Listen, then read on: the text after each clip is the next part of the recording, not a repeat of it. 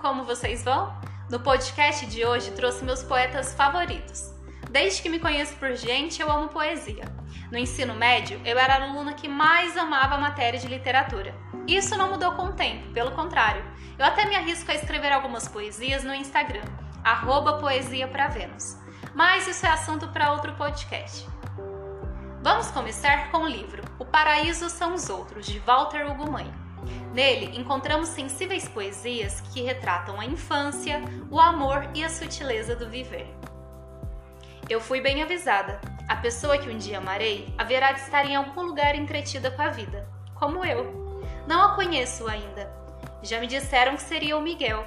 Ele é maravilhoso. Não confio muito, juro que não. Há tanta gente maravilhosa.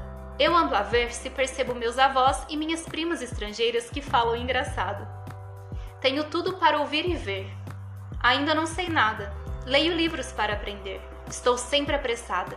Sou muito mexida. Um dia quero uma coisa, no outro quero tudo. Sofro de um problema de sossego. Não sei o que era estar sossegada. Mais tarde eu corrijo.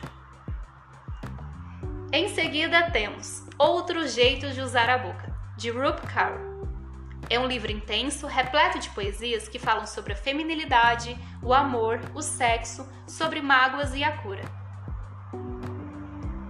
Quando minha mãe diz que mereço coisa melhor, eu te defendo por força do hábito. Ele ainda me ama, eu grito. Ela olha para mim com olhos derrotados, do jeito que os pais olham para os filhos quando sabem que esse é o tipo de mágoa que nem eles conseguem mudar. E diz: Para mim, esse amor não significa nada se ele não faz merda nenhuma com isso. Por fim, eu trouxe A Bruxa Não Vai para a Fogueira neste livro, de Amanda Lovelace. Aqui, a autora traz por meio de poesias a história das mulheres, bruxas, místicas, livres e donas de si. Pinte suas unhas de preto, coloque glitter no seu rosto, faça muitas selfies, cumprimente todas as suas irmãs, não apenas as suas sisters, e lance um feitiço em todo homem que assobiar para você uma mensagem minha rabiscada no seu espelho.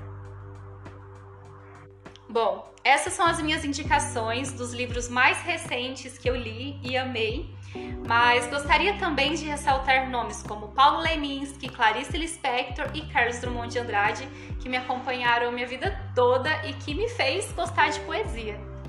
E agora, José? Espero que tenham gostado do podcast. Não esquece de me seguir no Instagram, lohane.amorim e até o próximo. Beijinho!